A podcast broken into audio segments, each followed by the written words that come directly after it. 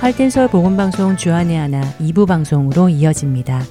주안의 하나 2부에는 1800년 후반부터 시작된 한국을 향한 선교 발자취를 따라가는 시간, 푸른 눈의 조선인 방송과 은혜의 설교, 그리고 크리스찬의 길이 준비되어 있습니다. 먼저 이 땅의 복음 전파를 위해 힘쓴 선교사님들의 삶을 나누어 보는 시간, 푸른 눈의 조선인으로 이어집니다.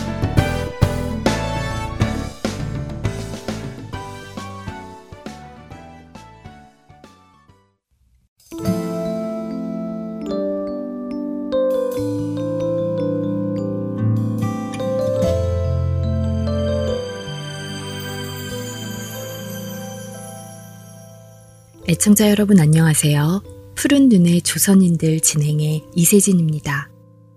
2023년에 새로이 여러분들을 만나게 된 방송 푸른 눈의 조선인들은 1800년대 후반부터 1900년대 초기까지 바람 앞에 촛불 같았던 조선과 대한제국에 복음을 전하기 위해 오신 선교사들을 소개하는 시간입니다. 선교라는 말은 그리스도교 신앙을 널리 전하는 일을 뜻하는 기독교 용어인데요. 보낸다, 샌드의 의미를 가진 라틴어 미토에서 파생되어 하나님의 보내심을 입고 나아가 복음을 전하는 일이라고 정의할 수 있습니다. 선교는 전도와는 조금 차이가 있습니다. 한 나라 안에서 한 민족, 형제, 자매들에게 복음을 전할 때는 전도라는 말을 쓰고 나라 밖에 다른 민족에게 전할 때는 선교라는 단어를 사용한다고 하네요. 다른 나라로, 다른 민족에게로 내보내다, 파견하다 라는 의미가 더 강하기에 선교라는 단어를 사용한다고 합니다. 지금도 이 선교 활동은 아주 다양한 곳에서 활발히 이루어지고 있습니다. 2021년에 있었던 한국의 종교인식 조사에 따르면 한국인의 종교는 개신교가 20%, 불교가 17%, 천주교 11%, 그리고 종교 없음이 50%라고 집계가 되었다고 합니다. 이 결과를 보니 여전히 많은 한국인이 예수님을 모르고 살고 있지만 그래도 타 종교에 비해 개신교인이 가장 많은 것을 알 수 있는데요. 한국이 이렇게 기독교인 숫자가 다른 종교인에 비해 많은 나라가 될 수 있었던 이유는 무엇이었을까요? 물론 많은 이유가 있었겠지만 무엇보다도 복음을 전해준 그 누군가가 있었기 때문이겠죠. 언제부터 개신교 선교가 이루어졌고 어떻게 개신교가 한국 땅에 뿌리 내리게 되었는지 초기 조선에 온 선교사들의 이야기를 통해 알아보도록 하겠습니다. 조선이 처음으로 복음을 접하게 된 것은 1626년 네덜란드 사람이 일본으로 항해하는 중 표류하여 제주도에 상륙하게 되었는데 그는 곧바로 조선의 수도인 한성으로 압송되었고 조선인으로 귀화하여 박연이라는 이름으로 살게 된 벨테브레라라는 사람에 의해서라고 하죠. 물론 그는 선교를 목적으로 온 것도 아니고 당시 조선의 유럽이라는 나라를 소개하며 유럽인들이 믿는 기독교에 대해 설명을 해준 것으로만 알려져 있습니다. 그리고 25년 후 또 다른 네덜란드인인 하멜이라는 사람 역시 일본으로 가던 도중 표류되어 이 조선에 오게 되었고 그를 통해 복음이 또다시 전해지게 되었다고 합니다. 하지만 하멜 역시 선교를 위해 온 것이 아니었기에 구체적인 선교 활동은 없었다고 하네요. 그리고 1816년에 배를 끌고 온 영국인 맥스웰 함장이 충청남도 서천 바다에 왔고 이때 이 배를 조사하기 위해 배에 오른 조선의 참사 조대복에게 선물로 성경을 전해준 일이 있었다고 하죠. 이러한 사건들은 선교를 목적으로 한 것은 아니었기에 정식 선교는 아니었습니다. 이렇게 우연히 조선 땅에 머무르게 된 것이 아니라 조선의 복음을 심기 위해 정말 선교를 위해 조선 땅에 온 외국인이 있었습니다. 한국 땅에 온 최초의 선교사라면 흔히들 언더우드 선교사나 아펜젤러 선교사 등을 꼽습니다. 언더우드 선교사와 아펜젤러 선교사가 한국 땅을 밟은 것은 1885년으로 알려져 있는데요. 사실 이보다도 53년이나 앞선 1832년 조선 땅에 예수 그리스도의 복음을 전하기 위해 찾아온 선교사가 있었다는 사실을 아시나요? 바로 독일에서 온 선교사 칼 귀츨라프입니다. 독일인인 칼 귀츨라프 선교사는 기록상 가장 먼저 한국을 방문한 기독교 선교사로 알려져 있습니다. 귀츨라프가 많이 알려지지 않은 이유는 아마 그가 조선에 오랜 시간 머무르지 않았기 때문인 것 같습니다. 사실 그가 조선에 머문 기간은 25일이었으니까요. 그가 조선에 머문 기간이 짧다고 해서 그가 한 일이 적은 것은 아니었습니다. 1803년 독일에서 태어난 그는 1826년 루터교 목사로 안수를 받고 정식 선교사로 파송을 받아 떠납니다. 그가 파송을 받은 곳은 동남아 지역이었죠. 동남아 지역에서 선교 사역을 하는 중 아내가 세상을 떠나자 그는 지역을 떠나 중국으로 향합니다. 1831년 요동반도를 거쳐 마카오에 도착했고 6개월에 걸쳐 중국 동해안과 만주로 전도 여행을 합니다. 이 여행에서 많은 결실이 맺어지고 선교의 가능성을 확인하게 되고 이 확신으로 인해 귀츨라프는 조선까지 오게 되었죠. 목사이면서도 의사였던 귀츨라프는 1832년 7월 17일부터 약 한 달간 조선 서해안을 방문하여 기독교를 전파하고 서양 문화를 전달합니다. 먼저 그는 충남 보령 고대도에 머물면서 당시 왕이었던 순조왕에게 근대 문명과 기독교를 전하며 중국의 중심의 역사관을 벗어나 세계 각국의 문호를 개방하고 교역할 것을 요청했습니다. 이런 점에서 고대도는 한국의 근대화를 촉구했던 역사적인 장소이며 한국 최초로 개신교에 의하여 복음이 전해졌던 기독교 순례지라 할 수 있겠습니다. 또 귀츨라프 선교사는 주 기도문을 한글로 번역하여 많은 사람들이 읽을 수 있도록 해주었고 가는 곳마다 조선인들이 읽을 수 있는 한문으로 된 성경이나 한문 전도 서적을 나누어 주었죠. 귀츨라프 선교사는 영의 양식뿐 아니라 육의 양식도 조선인들에게 나누어 주었습니다. 오늘날도 우리의 식탁에 사랑받는 요리 재료인 감자, 이 감자를 조선에 전해준 사람이 바로 이 독일인 선교사 칼 귀츨라프였다고 하네요. 그는 조선인들에게 감자를 심고 재배하는 방법과 포도로 음료를 만드는 방법 등을 알려주었고 의사였기에 환자들을 위해 약을 처방해주며 최초의 서양 근대 의술도 베풀어 주었습니다. 칼 귀츨라프는 당시까지 굳게 닫혀있던 조선의 문을 두드려 서서히 열게 한 장본인입니다. 1832년 8월 11일, 25일 동안 체류했던 조선을 떠나며 그는 영생하시는 하나님의 큰 섭리로 자비로운 방문의 날이 있을 것입니다. 우리는 모든 수단을 동원하여 영광스러운 진리를 전파하도록 서둘러야 하겠습니다. 조선 국왕이 처음에는 거절하였던 성서를 지금 갖고 있는지 또한 읽고 있는지 나는 알 수 없습니다.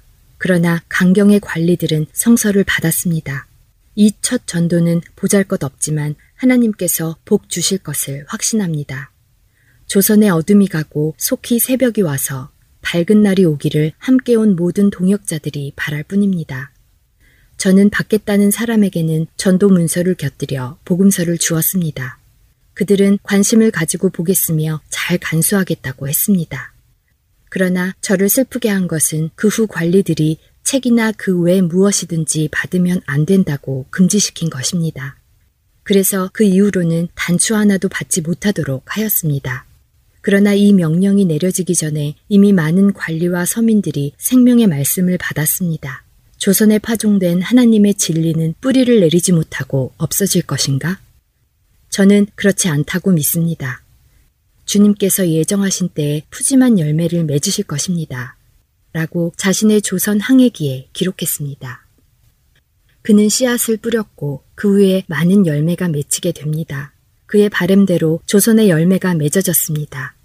하나님께서 한국을 향한 부흥의 계획이 이렇게 짧게나마 다녀간 귀츨라프 선교사를 통해 시작되고 있음을 봅니다. 조선을 향한 주님의 그 계획과 은혜가 어떻게 흘러가는지 다음 시간에 계속해서 찾아보겠습니다.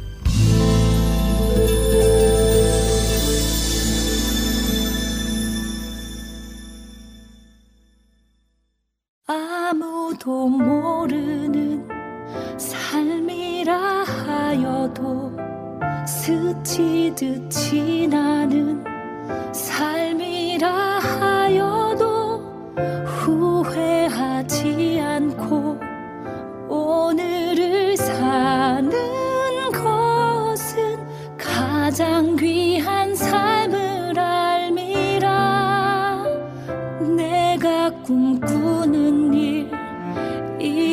이루지 못해도 내가 바라는 것 다 갖지 못해도 낙심하지 않고 오늘을 사는 것은 가장 귀한 삶을 알미라. 내가 복음을 알고 내가 복음을 믿고 내가 복음을 전하며 살아간다며 나의 삶은 가장 귀한 삶이야. 내가 예수를 알고 내가 예수를 믿고 내가 예수를 전하며 살아간다며 나의 삶은 가장 귀한 삶이야.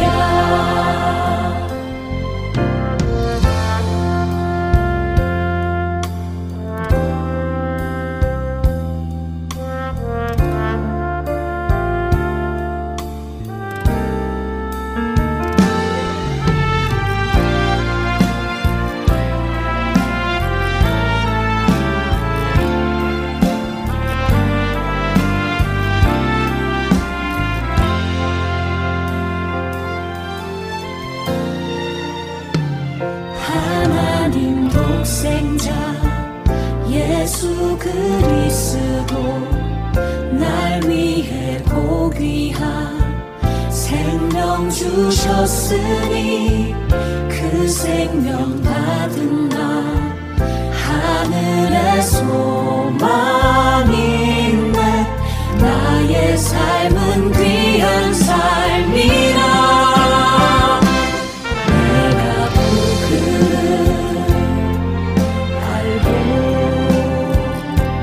내가 복음을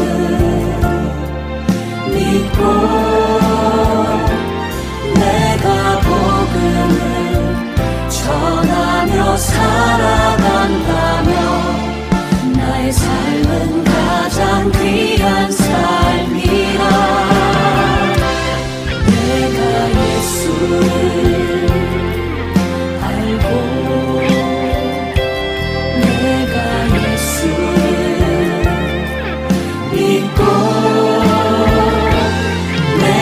예수를 전하며 살아간다며 나의 삶은 가장 귀한 삶이야.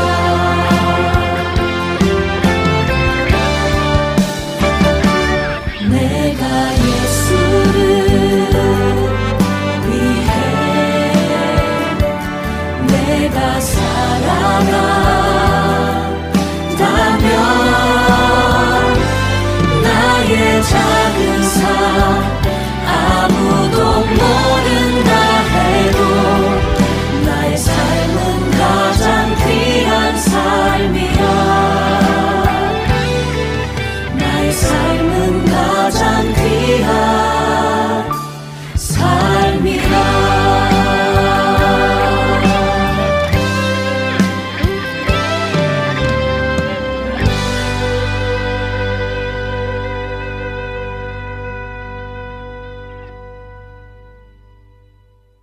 은혜의 설교 말씀으로 이어드립니다.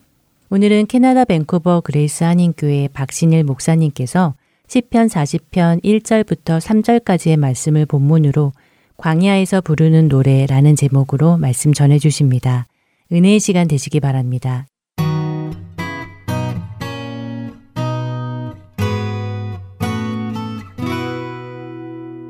오늘 함께 나눌 말씀은 시편 40편 1절로 3절 말씀입니다. 시편 40편 1절로 3절 말씀. 제가 봉독해 드리겠습니다. 내가 여호와를 기다리고 기다렸더니 귀를 기울이사 나의 부르짖음을 들으셨도다. 나를 기가 막힐 웅덩이와 수렁에서 끌어올리시고 내 발을 반석 위에 두사 내 걸음을 견고하게 하셨도다. 새 노래 곧 우리 하나님께 올릴 찬송을 내 입에 두셨으니 많은 사람이 보고 두려워하여 여호와를 의지하리로다. 우리 3절 말씀 한 절만 다 같이 한번 봉독합니다. 새 노래 곧 우리 하나님께 올릴 찬송을 내 입에 두셨으니 많은 사람이 보고 두려워하여 여호와를 의지하리로다. 아멘. 하나님은 우리 입술에 새 찬송, 새 노래를 주신다고 오늘 성경에 기록하고 있습니다. 한번 따라 하실까요? 성경을 읽자. 시편을 소개하면 시편에 이런 말씀들이 있구나 해서 여러분들이 시편을 좀 잘 읽어보는 기회가 됐으면 좋겠다는 그런 의미로 성경을 잘 읽으시도록 1월 달에 시작을 해보려고 하는 겁니다. 영적 성장의 중심은 말씀입니다. 말씀을 읽어야만 여러분 우리는 영적으로 성숙해질 수 있고 말씀 없이는 성장이 불가능합니다. 더 놀라운 일은 우리가 말씀을 읽으면 읽을수록 저절로 말씀을 읽는 사람에게는 기도가 나오게 되어 있습니다. 그 이유는 말씀이 우리의 삶을 파헤치기 때문입니다. 말씀을 읽으면 그 말씀이 내 삶을 자꾸 비추어주기 때문에 우리는 말씀을 읽다가 멈춰서 기도할 수밖에 없다는 겁니다. 그래서 여러분 말씀만 읽는 게 아니라 말씀 읽다가 기도도 터지는 은혜가 있기를 바랍니다. 그래서 여러분 말씀은 너무너무 중요하다는 것입니다. 시편은 어떤 책인가? 시편은 사람들의 눈물에 대한 대답입니다. 그리고 시편이 선포하는 그 많은 대답들이 시편의 주제가 될 수 있는 것입니다. 눈물이 등장하는 이유가 있습니다. 여러 가지 이유가 있는데 우리 인생을 살다 보면 참 많은 오해를 받습니다. 삶의 불공평함 때문에 너무 억울합니다. 이 억울함 때문에 흘리는 눈물이 참 많습니다. 질병과 고난이 찾아와서 그래서 울기도 합니다. 우리는 사람 때문에도 많이 울고 병과 고통 때문에도 많이 울어야 되는 것, 그게 우리 인생의 여정입니다. 때로는 시편에 있다 보면 자신의 죄 때문에 우는 사람도 만납니다. 회개와 통회의 눈물이 시편 속에 있습니다. 시편의 힘은 뭐냐 하면 그분들의 눈물이 내 눈물이 되는 거고 그분들이 발견한 대답이 우리의 대답이 되는 것이기 때문에 이 시편은 힘이 있다는 것입니다. 그래서 시편은 고난의 광야라고 하는 길을 걸어가는 우리들에게 이 시편을 통해 찬송하는 사람으로 인도하는 책이 시편입니다. 저와 여러분의 인생을 신앙의 여정을 살펴보면 사실은 우리들의 인생도 작은 시편입니다. 여러분 한 사람 한 사람의 인생에 눈물 속에서 드렸던 기도가 시편입니다. 그래서 우리의 신앙의 역사도요 영성의 역사입니다. 오늘 40편을 읽었습니다. 이 40편도 시편이 가지고 있는 특징을 고스란히 갖고 있습니다. 처음 읽었던 1절, 2절, 3절을 제가 한번 다시 읽어드리겠습니다. 한번 보실까요? 내가 여호와를 기다리고 기다렸더니 귀를 기울이사 나의 부르짖음을 들으셨도다. 시편에는 부르짖음이라는 말이 굉장히 많이 나와요. 이 cry라는 말이 내 부르짖음을 들으셨도다. 시편의 주제가 뭐냐? 나의 부르짖음을 들으셨다는 게 주제입니다. 이런 것들이 시편의 주제들이 된다는 말입니다. 2절 내가 부르짖었더니 나를 기가 막힐 웅덩이와 수렁에서 끌어올리시고 내 발을 반석 위에 두사 내 걸음을 견고하게 하셨도다. 부르짖었더니 나를 꺼내주셨도다. 병에서 꺼내주셨든지 고난에서 꺼내주셨든지 아니면 내가 내 심령이 그 고난을 이기게 하셨든지 건져주셨다는 것입니다. 3절 그래서 성경은 뉴송 새 노래를 주셨다는 것입니다. 기쁠 때 부르던 노래가 아니라 슬픔을 이기는 노래를 주신다는 겁니다. 할렐루야. 저와 여러분의 가슴 속에 새 노래가 있기를 주의 이름으로 기원합니다. 그리고 더 놀라운 것은 이 찬송 소리를 듣고 많은 사람들이 여호와를 의지하도록 인도한다는 겁니다. 여러분 고난 속에서 찬송이 터지면 다른 사람들도 주님을 의지하게 된다는 것을 성경은 말하고 있습니다. 시편에는 그래서 눈물이라고 하는 것을 볼 수 있는 뿐만 아니라 그 눈물을 흘리며 살아가는 인생의 시간이었던 우리의 광야들이 보입니다. 광야는 뭐라고 정의할 수 있냐면 머물고 싶지 않은 곳입니다. 빨리 떠나고 탈출하고 싶은 것이 광야입니다. 이 광야는 두 가지의 특징을 갖고 있습니다. 첫째는 힘듭니다. 여러분, 힘들지 않으면 광야가 아닙니다. 맞죠? 광야는 힘들어요. 그래서 불평을 쉽게 할 수 있는 곳이 광야입니다. 그래서 광야에서 우리가 제일 많이 외칠 수 있는 단어가 Why me? 하나님 왜 나를? 이것이 광야의 첫 번째 특징입니다. 힘들고 불평할 수 있는 곳입니다. 두 번째 특징은 정반대입니다. 광야는 하나님을 찾게 하는 곳입니다. 하나님께 달려가게 하는 곳입니다. 하나님을 부르짖는 곳입니다. 광야에서 하나님을 떠날 수도 있고 하나님께 더 가까이 달려갈 수도 있습니다. 이스라엘 백성들에게 40년 광야를 주셨습니다. 저와 여러분의 인생에도 광야를 주십니다. 하나님은 광야를 주시면서 성경을 읽어보니까 하나님은 우리와 믿음의 추억거리를 만들고 싶어 하시는 것 같습니다. 우리가 하나님을 간절히 의지하고 그분이 어떻게 거기서 건져내시는지를 우리의 평생의 기억에 남도록 인도하시는 곳이 광야가 아닌가. 그래서 광야는 믿음이 죽어야 될 것 같은 곳에서 믿음이 살아나게 하는 곳이 광야라는 곳입니다. 시편은 광야에서 하나님을 의지하기로 결정하는 책입니다. 하나님을 원망하는 것이 아니라 탄식으로 끝나는 게 아니라 그 기도와 원망과 탄식을 외치다가 결국 주님을 붙들기로 하는 곳입니다. 하나님이여 사슴이 시냇물을 찾기에 갈급함같이 내 영혼이 주를 찾기에 갈급하나이다. 여기에 도달하게 하는 책이 시편입니다. 결국 이 기도를 하다가 하나님을 향한 믿음의 회복, 믿음의 기도가 시편을 쓴 한 사람 한 사람의 신앙의 여정과 가슴 속에서 다 터져나오는 것입니다. 그것을 우리는 찬송이라고 부릅니다. 광야에서 고난의 한복판에서 하나님을 향한 노래가 울려 퍼지는 책이 시편이란 말입니다. 오늘 그래서 여러분과 나누려고 하는 것은 그 고난의 여정을 겪으면서 어떤 찬송들이 터져나온 것일까? 150편에 있는 내용을 간단하게 몇 가지로만 정리해서 오늘 나누려고 합니다. 고난의 광야에서 무엇을 찬송했을까? 눈물로 기도하다가 어떤 주님을 노래했을까? 시편 150편을 수많은 사람들이 했었지만 한 권으로 본다면 첫 번째 부정할 수 없는 게 있는데요. 이런 하나님을 노래합니다. 시편 19편 1절입니다. 하늘이 하나님의 영광을 선포하고 궁창이 그의 손으로 하신 일을 나타낸도다. 고통 속에서 사람들은 창조주 하나님을 노래합니다. 2절입니다.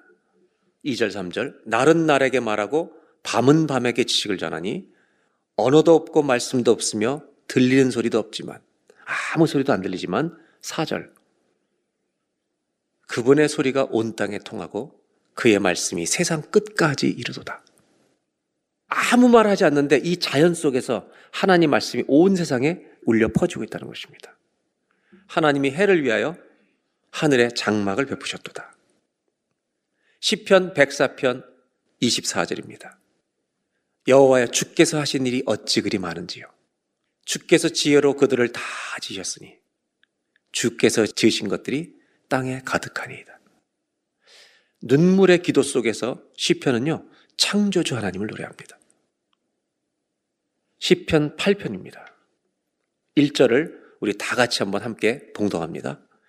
여호와 우리 주여 주의 이름이 온 땅에 어찌 그리 아름다운지요. 주의 영광이 하늘을 덮었나이다. 여호와 우리 주여 주의 이름이 온 땅에 어찌 그리 아름다운지요. 고난의 광야에서 창조주 하나님을 노래합니다. 시편은 그런 책입니다. 3절입니다. 주의 손가락으로 만드신 주의 하늘과 주께서 베풀어 주신 달과 별들을 내가 보니 4절 그 고난 속에서 이렇게 고백합니다. 사람이 무엇이기에 주께서 그를 생각하시며 인자가 무엇이기에 주께서 그를 돌보시나이까. 기도하는 사람은 고난의 광야에서 기도하는 사람은 하나님을 노래하게 될 줄로 믿습니다. 어떤 하나님을 노래하냐면요, 창조주 하나님을 노래합니다. 그래서 내 문제 속에 빠져있던 사람이 기도하면서 이 창조, 나를 지으시고 이 전 세계를 지금도 통치하신 하나님을 노래하는 자리까지 나아가는 겁니다. 저는 새해를 맞이하며 팬데믹이라는 광야를 우리가 지나가고 있는데 한 번만 따라 하시고요. 첫째로 광야에서 창조주 하나님을 노래하라. 여러분, 광야에서 창조주, 그 넓으신 하나님을, 광대하신 하나님을 여러분 노래하는, 승리하는 저와 여러분 되시기를 주의 이름으로 축복합니다. 시편은 어떤 책이냐? 고난의 광야를 지나면서 창조주 하나님을 찬송하라는 겁니다. 기도의 힘이 여기에 있는 겁니다. 내 고통을 가지고 엎드렸는데 온 세상을 창조하신 하나님이 보이는 겁니다. 주님의 광대하심 앞에 내 문제가 얼마나 작은 것인지를 깨닫는 은혜가 찬송하는 사람들에게 일어날 줄로 믿습니다. 문제로부터 우리가 분리시키는 게 아닙니다. 내 문제가 하나님 앞에서, 그 놀라우신 하나님 앞에서 얼마나 작은 것인지를 발견한다는 것입니다. 그래서 올 한 해 광야에서 창조주 하나님을 노래하는 저와 여러분 되시길 바랍니다. 두 번째로 시편은 어떤 찬송을 부르고 있을까? 고난의 광야에서 기도하는 사람들이 만나는 하나님이 있습니다. 29편 11절입니다. 여호와께서 자기 백성에게 힘을 주심이요. 할렐루야. 주님이 힘 주시기를 바랍니다. 여호와께서 자기 백성에게 평강의 복을 주시리로다. 주님이 평강의 복을 가정마다 올해도 부어주시길 바랍니다. 성경이 말하는 게 뭡니까? 복의 주인이 누군지 똑바로 알고 살라는 것입니다. 아삽은 수많은 고통을 겪습니다. 억울해서 웁니다. 왜? 악한 사람이 잘 되는 것을 보고 너무 힘들어하고, 의로운 사람들이 고난과 질병 속에 사는 걸 보면서 너무 괴로워하다가 믿음을 잃어버릴 뻔하다가 성전에 들어갈 때야 깨달았나이다. 악인의 형통함은 죄악이라. 아무리 악인이 잘 돼도 하나님이 입김 한번 부르시면 그들은 하루에 끝나는 것입니다. 그걸 깨닫고 시편 73편 28절에 아삽은 이렇게 고백합니다. 한번 따라 하실까요? 하나님께 가까이함이 내게 복이라. 여러분, 눈물을 통과하면서 만든 고백입니다. 참된 복은 주님이십니다. 그래서 저와 여러분 올해 주님께 가까이 있는 복이 있기를 바랍니다. 시편 3편 1절은 1절부터 8절까지 한 편을 다 읽으려고 합니다. 다윗은 유난히 고통이 많았던 사람입니다. 한번 제가 읽겠습니다. 여호와여, 나의 대적이 어찌 그리 많은지요. 일어나 나를 치는 자가 많으니이다. 많은 사람이 나를 대적하여 말하기를, 고난이 많으니까 그는 하나님께 구원을 받지 못한다, 조롱하고 있습니다. 근데 뭐라고 이 눈물 속에서 기도하다 고백하냐면, 하나님, 나는 구원 못 받을 자라고 사람들이 소리치면서 조롱하는데, 3절 그럼에도 불구하고 새 노래로 여호와여, 주는 나의 방패시요 나의 영광이시요 나의 머리를 드시는 자이니이다. 여러분, 나의 머리를 세우실 수 있는 분은 주님밖에 없습니다. 이 믿음으로 고난을 이기는 겁니다. 4절 내가 나의 목소리로 여호와께 부르시니 그의 성산에서 응답하시는 도다. 5절입니다. 내가 누워 자고 깨었으니 여호와께서 나를 붙드심이로다. 6절 천만인이 나를 애워싸 진친다 하여도 나는 두려워하지 아니하리로다. 7절 여호와여, 일어나소서. 나의 하나님이여, 나를 구원하소서. 주께서 나의 모든 원수의 뺨을 치시며 악인의 일을 꺾으셨나이다. 8절 다 같이 읽겠습니다. 구원은 여호와께 있사오니 주의 복을 주의 백성에게 내리소서. 아멘. 시편은 고난 중에 어떤 하나님을 노래하는지 아세요? 복의 주인은 하나님이십니다. 이거를 노래합니다. 오늘 시편이 말하고 있는 두 번째 나누고 싶은 거 한번 따라 하실까요? 광야에서 복의 주인이신 하나님을 노래하라. 여러분, 복의 주인은 주님이십니다. 고난을 통과하면서도 그 주님을 노래했으면 좋겠습니다. 하나님만이 우리에게 복을 주시는 분이십니다. 평강의 복을 주시리로다. 약복강에서 야곱이 천사를 붙들고 나를 축복하지 않으면 보내지 않겠나이다. 그게 야곱의 시편입니다. 하나님만이 우리의 복이신 것을 믿고 광야에서도 복의 주인 되신 하나님을 노래하는 저와 여러분 되시기를 바랍니다. 시편에는 또 하나의 찬송이 있습니다. 그 고통을 통과하면서 시편 150편 중에 한국 사람들이 가장 좋아하는 시편이 뭘까요? 23편. 그거를 안 읽으면 시편을 읽은 게 아니죠. 1절, 2절 다 같이 한번 읽겠습니다. 여호와는 나의 목자시니 내게 부족함이 없으리로다. 그가 나를 푸른 풀밭에 누이시며 쉴 만한 물가로 인도하시는. 여러분, 시편은요 고통을 통과하면서 또 하나의 고백이 터지는데, 창조주 하나님, 복의 주인이신 하나님, 세 번째 우리의 인도자 되신 하나님, 그분을 노래하게 됩니다. 4절입니다. 내가 사망의 음침한 골짜기로 다닐지라도 해를 두려워하지 않을 것은 주께서 나와 함께 하심이라. 주의 지팡이와 막대기가 나를 안위하시나이다. 저는 시편을 공부하면서 다윗의 시편 중에 다윗의 인생론을 다루고 있는 시편이 두 개가 있다고 생각합니다. 첫째가 뭐냐면 23편입니다. 전 다윗의 전 인생을 정리한 인생론입니다. 두 번째, 저는 개인적으로 시편을 읽으면서 다윗의 두 번째 인생론이라고 제가 생각하는 것은 39편입니다. 39편은 뭐냐 하면 아들 압살롬에게 왕궁에서 쫓겨날 때 이야기입니다. 맨발로 도망다니면서 울면서 산으로 도망합니다. 그때 다윗은 내 입으로 아들 나쁜 놈이라고 욕하지 않기 위해서 입에 재갈을 물리고 악한 말을 내뱉지 않기 위해서 입을 다물어 버립니다. 그때 속이 억울해서 뜨거워서 견딜 수 없나이다라는 고백이 터집니다. 이 정말 화병에 걸릴 것 같은 답답한 심정 속에서 그는 기도하다가 놀라운 결론에 이르게 됩니다. 여러분, 찬송은 눈물을 통과해야 나오는 것입니다. 39편 4절입니다. 여호와여, 나의 종말과 연한이 언제까지인지 알게 하사 내가 나의 연약함을 알게 해주십시오. 왕으로 있다가 하루아침에 쫓겨나니까 억울해 죽지만 그 기도 속에서 인간이 얼마나 연약한지를 알게 해달라고 기도합니다. 5절입니다. 주께서 나의 날을 한 뼘 길이만큼 되게 하시며 나의 일생이 주 앞에는 없는 것 같사오니. 여러분, 우리의 인생의 길이가 한 뼘이래요. 여러분, 한 뼘이면 싸울 일이 없어요. 한 뼘이라고 생각하는 사람은 안 싸워요. 내 인생이 1000년 살 줄 아니까 싸우는 거죠. 올해 부부싸움이 줄어드는 은혜가 있기를 바랍니다. 특히 연세가 많으신 분들, 젊은 사람만 싸우는 게 아니더라고요. 39편 5절 다시 보겠습니다. 사람은 그가 든든히 서 있는 때에도 왕궁에 있을 때에도 내 것이 아닙니다. 다 허사입니다. 영어 성경에는 한 사람의 each man's life is but a breath, 한숨밖에 되지 않습니다. 6절. 진실로 각 사람은 그림자같이 다니고 헛된 일로 손안하여 재물을 열심히 모으지만 누가 가져갈지는 알지 못합니다. 그 고통의 현장 속에서 맨발로 도망다니면서 눈물로 기도하면서 가슴이 터질 것처럼 힘든, 화병이 터질 것 같은 이 힘든 상황에서 이런 고백이 터지는 겁니다. 그리고 7절이 하이라이트입니다.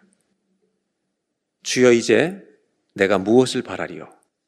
나의 소망은 주께 있나이다. 그 시편에 12절에 가면 이런 표현이 나와요. 주여, 내가 눈물 흘릴 때 잠잠하지 마십시오. 시편 48편 14절 기가 막힌 말씀이 있습니다. 다 같이 한번 14절 믿음으로 한번 봉독했으면 좋겠습니다. 시작. 이 하나님은 영원히 우리의 하나님이시니 그가 우리를 죽을 때까지 인도하시리로다. 눈물을 통과하는 사람들은 새 노래를 부르게 됩니다. 세 번째로 시편이 말하고 있는 노래는 뭐냐? 한번 따라 하실까요? 광야에서 하나님의 인도하심을 노래하라. 고난의 광야를 지나면서 많은 시편의 기자들은요, 노래를 불렀습니다. 새 노래가 터져나왔습니다. 하나님은 나의 인도자십니다. 죽을 때까지 인도하실 줄로 믿습니다. 이 믿음이 저와 여러분들에게 굳건히 세워지는 한 해가 되시기를 바랍니다. 시편의 마지막은 150편입니다. 1절, 2절, 우리 두 절을 함께 봉독하도록 하겠습니다. 할렐루야, 그의 성소에서 하나님을 찬양하며 그의 권능의 궁창에서 그를 찬양할지어다. 2절, 그의 능하신 행동을 찬양하며 그의 지극히 위대하심을 따라 찬양할지어다. 시편의 마지막은요, 찬송과 찬송과 찬송으로 끝납니다. 시편의 결론은 찬양입니다. 그런데 이유 없이 찬양하는 게 아닙니다. 찬송할 수 있는 이유가 있다는 겁니다. 하나님은 창조주시고 복의 주인이시고 인도자이시기 때문입니다. 시편 150편을 한 주에 모든 걸 나눌 수 없겠지만 이 세 가지는 우리가 잊을 수가 없습니다. 시편 150편이 존재하는 이유는 1편이 있기 때문입니다. 시편의 마지막이 찬양이라면 1편은 말씀입니다. 하나님 말씀이 있기 때문에 우린 찬송할 수 있는 겁니다. 시편 1편에 이렇게 말합니다. 복 있는 사람은 악인들의 꾀를 따르지 아니하며 죄인들의 길에 서지 아니하며 오만한 자들의 자리에 앉지 아니하고. 3절입니다. 그는 시냇가에 심은 나무가 철을 따라 열매를 맺으며 그 잎사귀가 마르지 아니함 같으니 그가 하는 모든 일이 다 형통하리로다. 여러분, 시냇가에 심은 나무들이 되시기를 주의 이름으로 축복합니다. 결국 시편에는 하나님 말씀이 가득 차 있습니다. 그리고 신약 성경에서 가장 많이 인용된 책이 구약의 시편입니다. 시편은 그만큼 중요하다는 얘기입니다. 시편을 꼭 읽고 복이 넘치기를 바랍니다. 찬송이 넘치길 바랍니다. 말씀이 넘치길 바랍니다. 시편은 말씀이 가득 차 있어요. 시편 119편은 히브리어 알파벳을 따라서 모든 구절이 이어지는 기가 막힌 말씀의 책입니다. 50절 한 절만 보겠습니다. 다 같이 한번 119편 50절을 함께 봉독합니다. 이 말씀은 나의 고난 중의 위로라. 주의 말씀이 나를 살리셨기 때문입니다. 시편이 찬송으로 끝나는 중요한 이유가 있는데 그 중에 하나가 말씀입니다. 주의 말씀은 내 발의 등이요 내 길의 빛이니라. 말씀입니다. 또 하나가 있습니다. 시편은요, 성전을 사모하는 책입니다. 시편에는 말씀이 있고 성전이 있습니다. 그래서 우리가 잘 알고 있는 시편의 120편부터 134편은 성전에 올라가는 노래라고 붙여져 있습니다. 성전에 올라가면서 무슨 노래를 부르는지 아세요? 시편 121편, 내가 산을 향하여 눈을 들리라. 나의 도움이 어디서 올꼬? 나의 도움은 천지를 지으신 여호와께서로다. 우리에게는요, 성소가 있습니다. 여러분, 고난의 광야를 건널 때 성전이 있다는 걸 잊지 마십시오. 달려갈 하나님의 예배를 드릴 성전이 우리에게 있습니다. 그래서 시편 134편 2절, 이거는요 그냥 읽으면 안 돼요. 두 손 들고 읽어야 돼요. 다 같이 한번 읽겠습니다. 시작. 성소를 향하여 너희 손을 들고 여호와를 송축하라. 아멘. 성소를 향해서, 여러분 광야에서도 성전 향해 손을 들고 여호와를 송축하라는 것입니다. 이제 말씀을 마지막으로 150편 3절로 5절을 읽고 마치려고 합니다. 3절로부터 6절인데요. 3절로 6절 마지막 절. 나팔 소리로 찬양하며 비파와 수금으로 찬양할지어다. 소고치며 춤추어 찬양하며 현악과 퉁소로 찬양할지어다. 여러분, 이 영어 성경을 보면 praise him, praise him, praise him, praise him. 5절, 6절. 우리 다 같이 5절, 6절을 할렐루야까지 다 읽은 다음에 아멘을 몇 번 하는 거예요, 우리에게는? 세 번. 틀려도 괜찮아요, 세 번. 시작. 큰 소리 나는 재금으로 찬양하며 높은 소리 나는 재금으로 찬양할지어다. 호흡이 있는 자마다 여호와를 찬양할지어다. 할렐루야. 아멘. 아멘, 아멘. 광야에서 노래를 불러야 되는 이유가 있습니다. 하나님은 창조시고 복의 주인이시고 인도자 되시기 때문입니다. 우리의 두 개를 주셨는데 말씀을 주셨고 성전을 주셨기 때문입니다. 시편을 한 단어로 정리하면 뭐라고요? 찬송입니다. 만약에 여러분들이 안 물어보시겠지만 목사님은 뭐라고 생각합니까? 라고 물어보신다면 저는 서슴지 않고 이렇게 대답할 것입니다. 시편을 한 단어 정리한다면 주여, 주여. 시편은 주님의 이름을 부르는 사람들로 가득 차 있습니다. 그 사람들은 찬송하는 자가 될 것입니다. 그래서 저는 시편의 결론을 이렇게 맺고 싶습니다. 한번 따라 하실까요? 광야에서 하나님의 이름을 부르십시오. 따라 하실까요? 주여, 주여, 주여. 이 시간에 우리 잠시 기도하겠습니다. 새해 첫 주일 예배입니다. 시편을 나누었는데 시편은 광야에서 부르는 새로운 노래입니다. 이 시간 다 같이 기도할 때 광야에서 힘든 이 팬데믹을 지나지만 창조주 하나님을 노래하겠습니다. 복의 주인이신 하나님을 찬송하겠습니다. 우리의 평생의 인도자 되신 주님을 찬송하며 예배하겠습니다. 광야에서 주의 이름을 부르며 승리하며 사는 우리 모두가 되도록 한 해 동안 주를 향한 노래, 주를 향한 예배가 멈추지 않게 하여 주시옵소서. 다 같이 한번 자유롭게 이 시간에 기도하겠습니다. 하나님 아버지, 우리 인생은 광야와 같습니다. 우리 모두는 팬데믹이라고 하는 참으로 힘든 광야를 우리 모두가 통과하고 있습니다. 이 속에서 하나님, 주님으로부터 멀어지는 자가 되지 않게 하여 주시고 하나님을 아버지 하나님 부르며 더 가까이 달려나가는 주님께 더 찾고 나아가는 축복의 시간으로 바꾸는 저희들이 되게 해주시기를 원합니다. 광야는 내 믿음을 죽일 수도 있지만 내 믿음을 더 견고케 할 수 있는 능력과 은혜의 장소인 줄로 믿습니다. 사막과 광야는 하나님을 만나는 곳이었습니다. 하나님을 의지하지 않고는 견딜 수가 없는 장소이기 때문입니다. 하나님, 이 광야를 건너가면서 창조주 하나님의 이름을 부르며 복의 주인 되신 하나님의 그 놀라운 은혜를 찬송하는 저희들이 되게 하여 주옵소서. 새 노래를 부르며 광야를 건너갈 수 있도록 주여 도와주시기를 원합니다. 하나님, 저희들의 가슴 속에 새 노래를 주셔서 감사합니다. 광야를 지나가는 동안 원망과 불평의 모든 언어를 내려놓게 하시고 창조주 하나님을 노래하게 하옵소서. 복의 주인 되신 그 주님을 찬송하게 하옵소서. 죽을 때까지 우리를 인도하시는 그 하나님을 우리도 보게 하여 주시옵소서. 광야에서 힘들 때마다 주여, 주여, 주님의 이름을 부르게 하옵소서. 예수님의 이름으로 기도드립니다.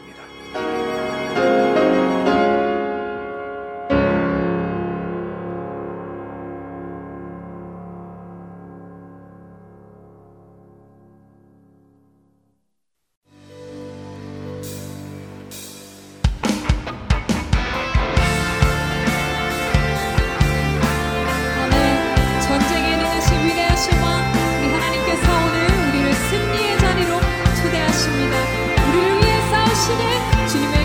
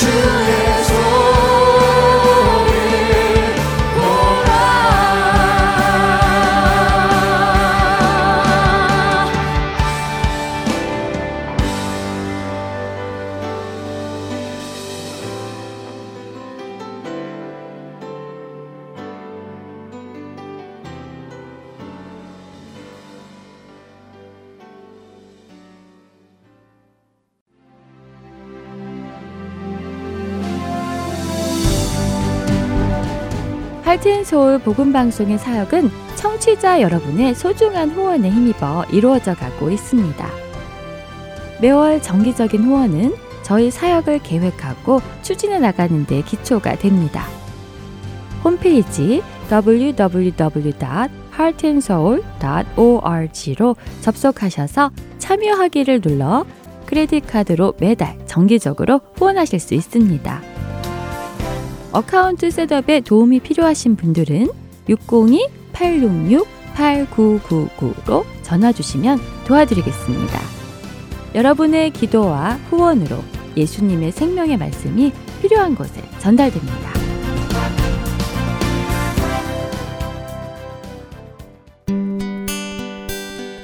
기쁜 소식 사랑으로 땅끝까지 전하는 하랜소.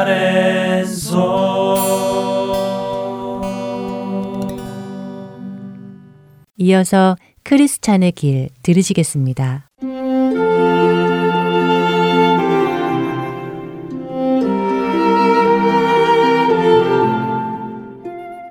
애청자 여러분 안녕하세요. 존 버년의 철로 역정이라는 책을 토대로 그리스도인의 삶을 나눠보는 프로그램 크리스천의 길, 진행의 민경은입니다. 허영시장에서 믿음씨가 순교하자 순교한 믿음씨를 보고 순례의 길을 따라 나선 사람이 있었습니다. 그 사람은 자신의 본래 이름을 버리고 소망으로 이름까지 바꾸며 크리스천과 함께 천성 가는 길을 동행했지요. 지난 시간부터 우리는 이 소망씨가 어떻게 이 천성을 향해 가는 길에 들어서게 되었는지 크리스찬에게 나누는 장면을 보았습니다. 허영시장에서 팔리는 물건들에 취해 살던 소망씨는 어느 날 그 허영시장에 나타났던 믿음씨와 크리스천씨의 말을 듣게 되었는데 그때부터 하나님의 진노가 불순종의 아들들에게 임한다는 말씀이 자꾸 떠오르기 시작했다고 했지요. 그리고 그에게 견딜 수 없는 무거운 죄책감이 엄습했다고 했습니다. 그런 무거운 죄책감이 엄습할 때마다 소망씨는 다시 죄의 달콤함으로 돌아가 보려고 했습니다. 하지만 잠시 괴로움을 잊는 듯 하기는 했지만 오히려 전보다 더 크고 무거운 죄책감이 다시 찾아왔기에 그 방법을 버리고 자신의 생활을 개선해 나갔다고 했습니다. 기도도 하고 성경도 읽고 지은 죄를 생각하며 울기도 해보고 이웃에게 진리도 전해보고 했지만 여전히 죄책감의 무거움은 떨쳐버릴 수 없다고 했지요. 소망씨가 힘들어했던 두 가지의 문제점은 첫째, 그렇게 자신의 생활을 개선해 보아도 여전히 죄를 짓는 자신을 보는 것이며 둘째는 자신이 지금 개선된 생활을 한다고 해서 예전에 자신이 지었던 죄가 사라지는 것이 아니라는 것이었습니다. 이런 대화를 크리스천과 나누고 있던 소망씨. 소망씨는 어떻게 이 무거운 죄책감을 벗어버리고 자유하게 될 수 있었을까요? 이렇게 괴로워하던 소망씨에게 믿음씨는 예수님을 인격적으로 만나야만 그 문제가 해결될 수 있음을 말해주었다고 합니다. 죄 없으신 분의 의의를 덧입지 않는 한 자신의 스스로의 의의나 세상의 의로는 그 문제가 해결받을 수 없다고 말해주었다고 하지요.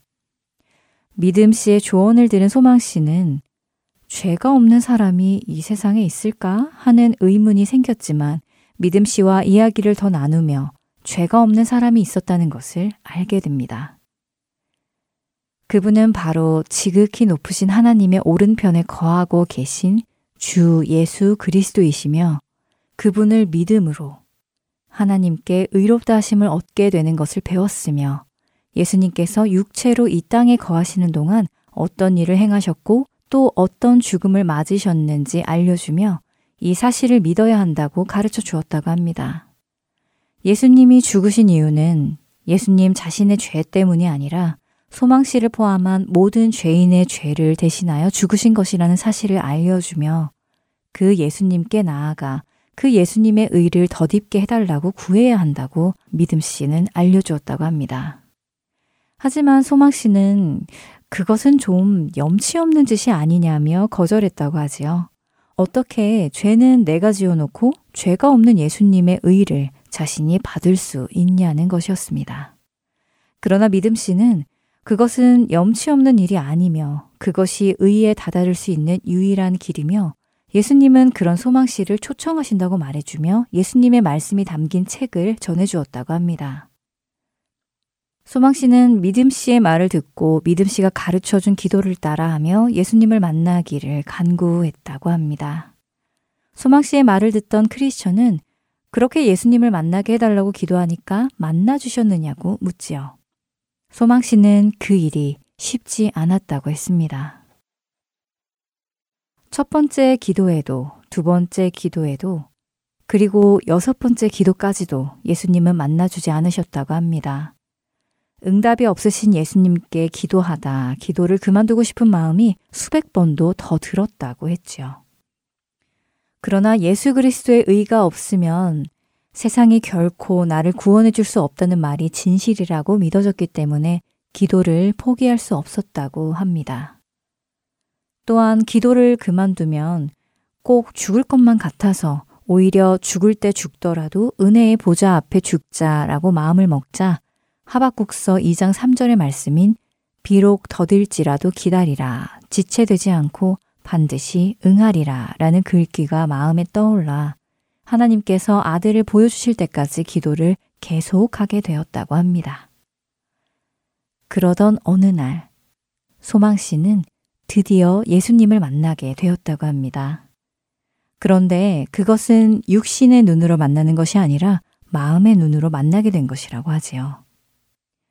예수님을 그렇게 만나던 날의 상황을 이렇게 설명했습니다. 나는 아주 큰 슬픔에 빠져 있었습니다. 내 인생에 그렇게 슬펐던 때는 없었습니다.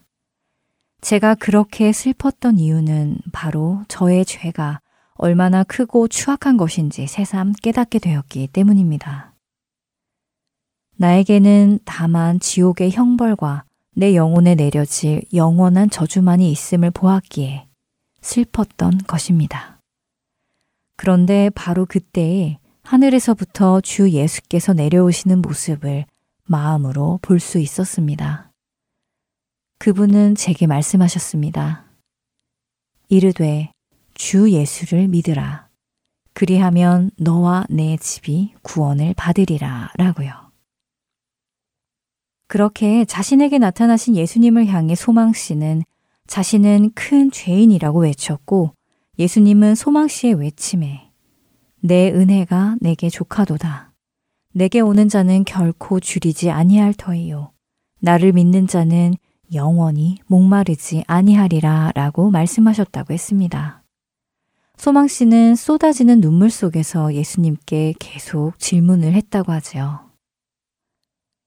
나 같은 큰 죄인도 받아주시고 구원해 주실 수 있습니까? 소망씨의 질문에 예수님은 내게 오는 자는 내가 결코 내어쫓지 아니하리라 라고 답해 주셨고 소망씨는 다시 예수님께 하지만 주님 당신께 가더라도 나의 믿음이 온전히 당신 위에 놓여질지 어떻게 알 수 있습니까? 라고 물었다고 합니다. 그러자 예수님은 미쁘다 모든 사람이 받을 만한 이 말이여. 그리스도 예수께서 죄인을 구원하시려고 세상에 임하셨다라고 대답해 주셨다고 합니다. 그러자 비로소 자신이 들었던 말씀들 곧 어떻게 예수님의 십자가가 자신의 죄를 사해 주며 어떻게 예수님의 의가 자신의 의가 되는 것인지를 이해하게 되었다고 합니다. 소망씨는 예전 자신의 사악한 생활이 부끄러워지며 자기 자신의 어리석음과 잘 모르는 무지를 깊이 느끼게 되었고 이제는 예수 그리스도의 아름다움을 깨달았고 거룩한 생활에 대한 갈망이 일어났다고 고백하지요. 또한 주 예수의 명예와 영광을 위해 무언가가 하고 싶어졌고 자신의 몸속에 있는 모든 피까지도 예수님을 위해 다 쏟아부어 드리고 싶다는 고백을 했다고 하지요.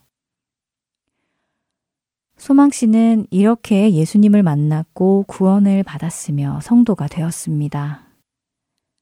어떠신가요, 여러분? 여러분에게도 소망씨가 경험했던 경험들이 있으신가요? 사실 많은 사람들이 전도를 받고 교회에 나가서 신앙생활을 시작하지만 소망씨와 같은 경험을 하기도 전에 교회를 나가는 경우도 많습니다.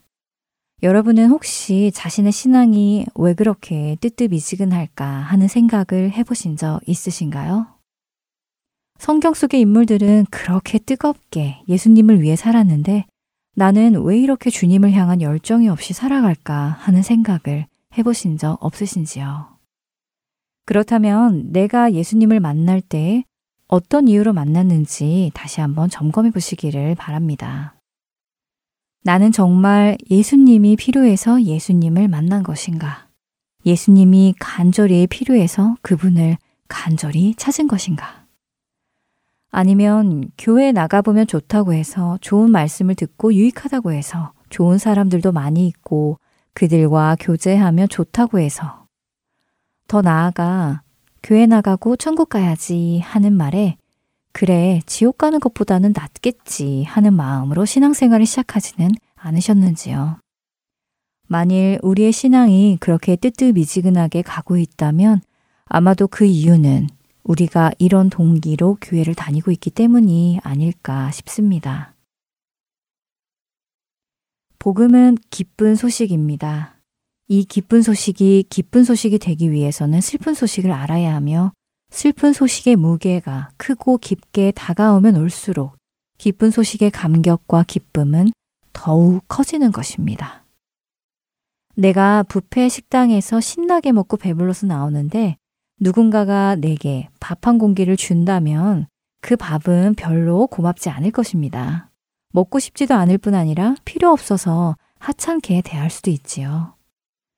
그러나 굶어 죽어가는 사람에게 밥 한 공기를 준다면 그는 감사해하며 그 밥을 먹을 것입니다. 죄의 문제로 고민하지 않는 사람, 죄가 나를 사망으로 이끌고 간다는 것을 깨닫지 못하는 사람은 죄의 문제를 고민하지 않을 것이며 죄의 문제를 고민하지 않는 사람에게는 예수님의 십자가의 죽음이 아무런 의미가 없는 것입니다.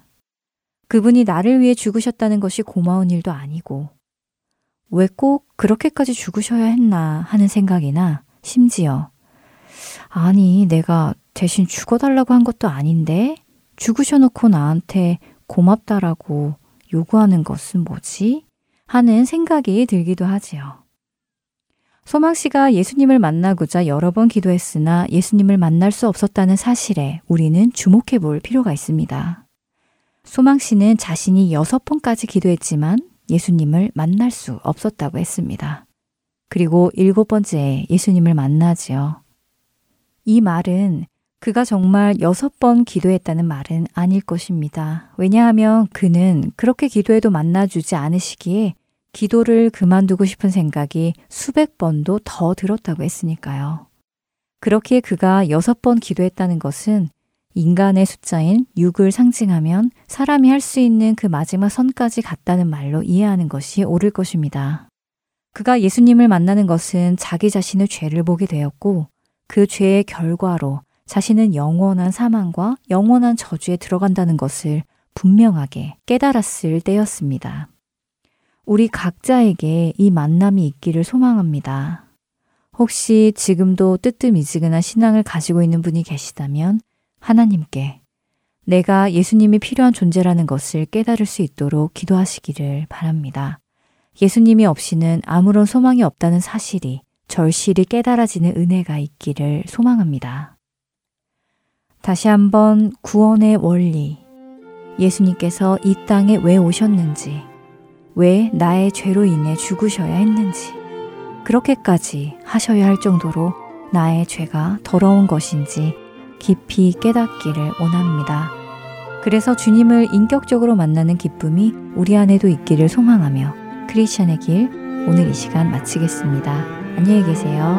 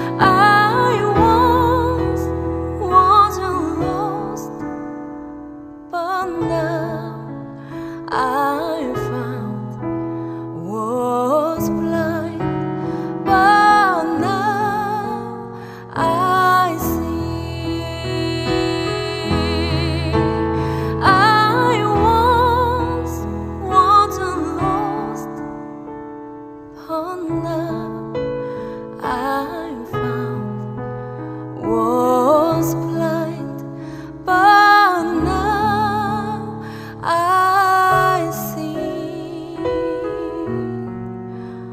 Was blind, but now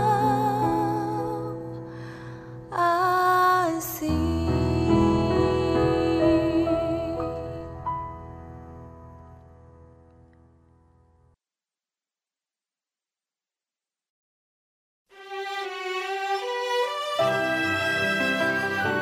주안의 하나 2부 준비된 순서는 여기까지입니다. 계속해서 주안의 하나 3부로 이어집니다. 주님의 말씀을 더 알아가는 시간 되시기 소망합니다. 안녕히 계세요.